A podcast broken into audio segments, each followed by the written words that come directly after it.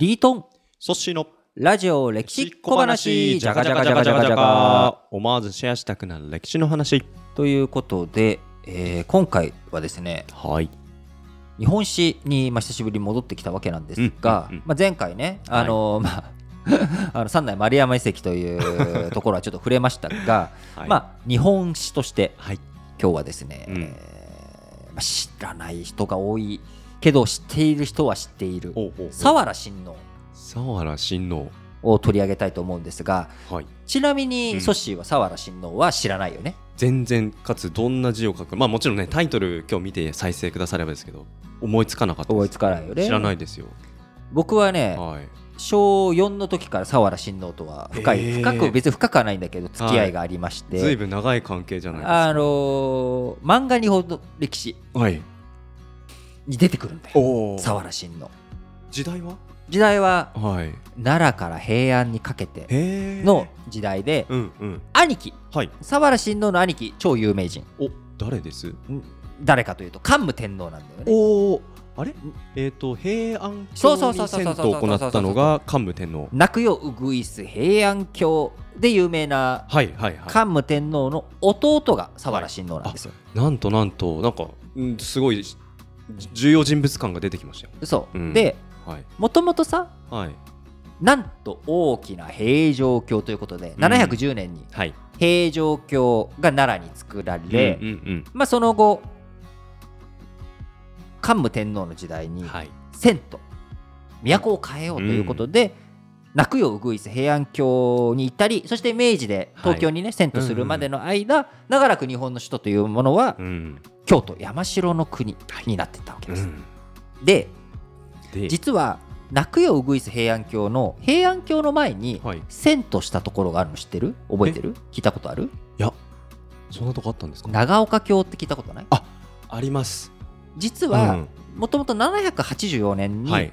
長岡京という、うん。もうちょっと今の京都よりもはい。西南うん。に位置する、うん長岡京というところにはい。お引っ越しをしようと。なるほど。桓武天皇は考えてたわけです。ところがこの造営中この造営をしているところで、はい。その漫画日本の歴史の中ではい。桓武天皇の隣に佐原親の弟兄上私も手伝いますという感じで佐原親王が出てる。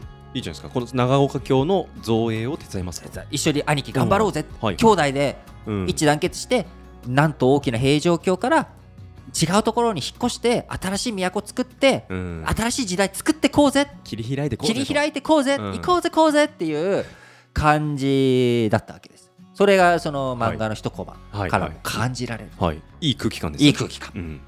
でそこにはもう一人、はい。腹心として、はい。まあ、藤原家のね種継はい。という人もいて、うんうん。まあ、この3人がうん。一コマに一コマだったかな。まあ、はい。収まってたわけですよ。はい。その藤原の種継がはい。なんと暗殺されてしまうという事件が起きるんですね。これは急展開。急展開、うん。そしてその暗殺事件にはい。佐原親王がはい。関わっているんじゃないかということでと。佐原親王無実を訴えながらもはい。お前のせいやっていうことでうん。淡路島に島流しに、なんと左遷。そう左遷というかもう島流しだからだからもう牢屋に入れるようなもんだよな、そう今はもかう。でうん。途中はい。佐原親王憤りのあまりうん。紛死、一説によると、はい。抗議のため絶食。ハンガーストライキによって死んだというようなことも言われる。でこれがねその漫画日本の歴史の中でうん。結構23ページにわたってこの佐原親王その長岡京の遷都からはいはいはい。種継暗殺、うん。そして佐原親王の抗議ハンガーストライキによる死が描かれ、いやー3ページも結構なね尺を使ってます。よさあ、うん。結構結構な尺を使って、だからすごくその佐原親王っていうのが僕の中で記憶に残りまだ終わらないんだよこれが。むしろここからスタート。ここからスタート。なんなんなん長岡京がいつまでたっても出来上がらない。そう。ところか。うん佐原親王って実はもともと桓武天皇のはい。皇太子だった、皇太子ってことは後継ぎ。後継ぎ。うん。ところがその佐原親王が島流し。に、はい。はい。新しくうん。自分の息子桓武天皇、はい。自分の息子をうん。皇太子に立てたらはい。その子供が発病したりとか。あ桓武天皇と佐原親王どっちも同じお母さん。ーはい。同母帝うん。同母兄弟なんだけれども、お母さんが病死したり疫病が流行したり、洪水が相次いで全然長岡京が造営が進まない、終わりが見えない。終わりが見えない。いや。これは佐原親王の呪いじゃーということでーはい。もうこれね半ページ使って佐原親王のおどろおどろしい絵がそのへまあでもこれでえうんうんうん。最後あかんと。はい。長岡京はもう捨てようとうん。いうことで泣くようぐいす平安京なに至ったということで実はな誰が平安京を作ったんですかとはい。いうのはよくまあ桓武天皇桓武天皇と言うんだけれどもけれども。実は佐原親王の影響がうんうんうん。大きいという見方もできなるほど。だから誰が作ったって言ったら佐原親王とうん。いうような言い方も できるんじゃないかなというのもあり解釈変わりました。うんすごくねこのうん。佐原親王という人がうん。僕はだろうねうん。興味を引くというか。うんうんうん。だからその小学校の時にはい。初めてその歴史をうん。日本史を勉強している中うでん。平城京からうん。京都にはい。遷都していく時。うん。そこの途中にあったドラマ。はい。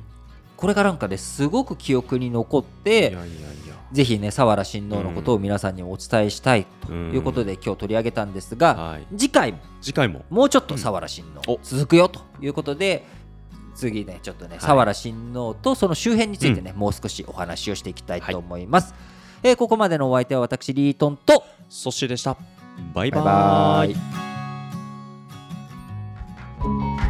イ。ラジ歴をお聞きいただいている皆さんいつも本当にありがとうございますラジ歴ではこのメインチャンネル以外にもですね日曜ラジ歴や新聞解説ながら聞き日本史総復周辺の全エピソードえこちらをラジ歴会員サイトの方で公開しております。ぜひこちらの方のね、会員サイトにも皆さん登録していただければと思いますので、概要欄の方に会員サイトへの URL、登録方法、こちらを記載しております。メールアドレスがあれば登録誰でも、どなたでもできるようになっておりますし、お聞きいただく際にはですね、ブラウザ経由とはなりますけれども、インターネット環境があれば皆さん聞くことができますので、ぜひ会員登録の方よろしくお願いします。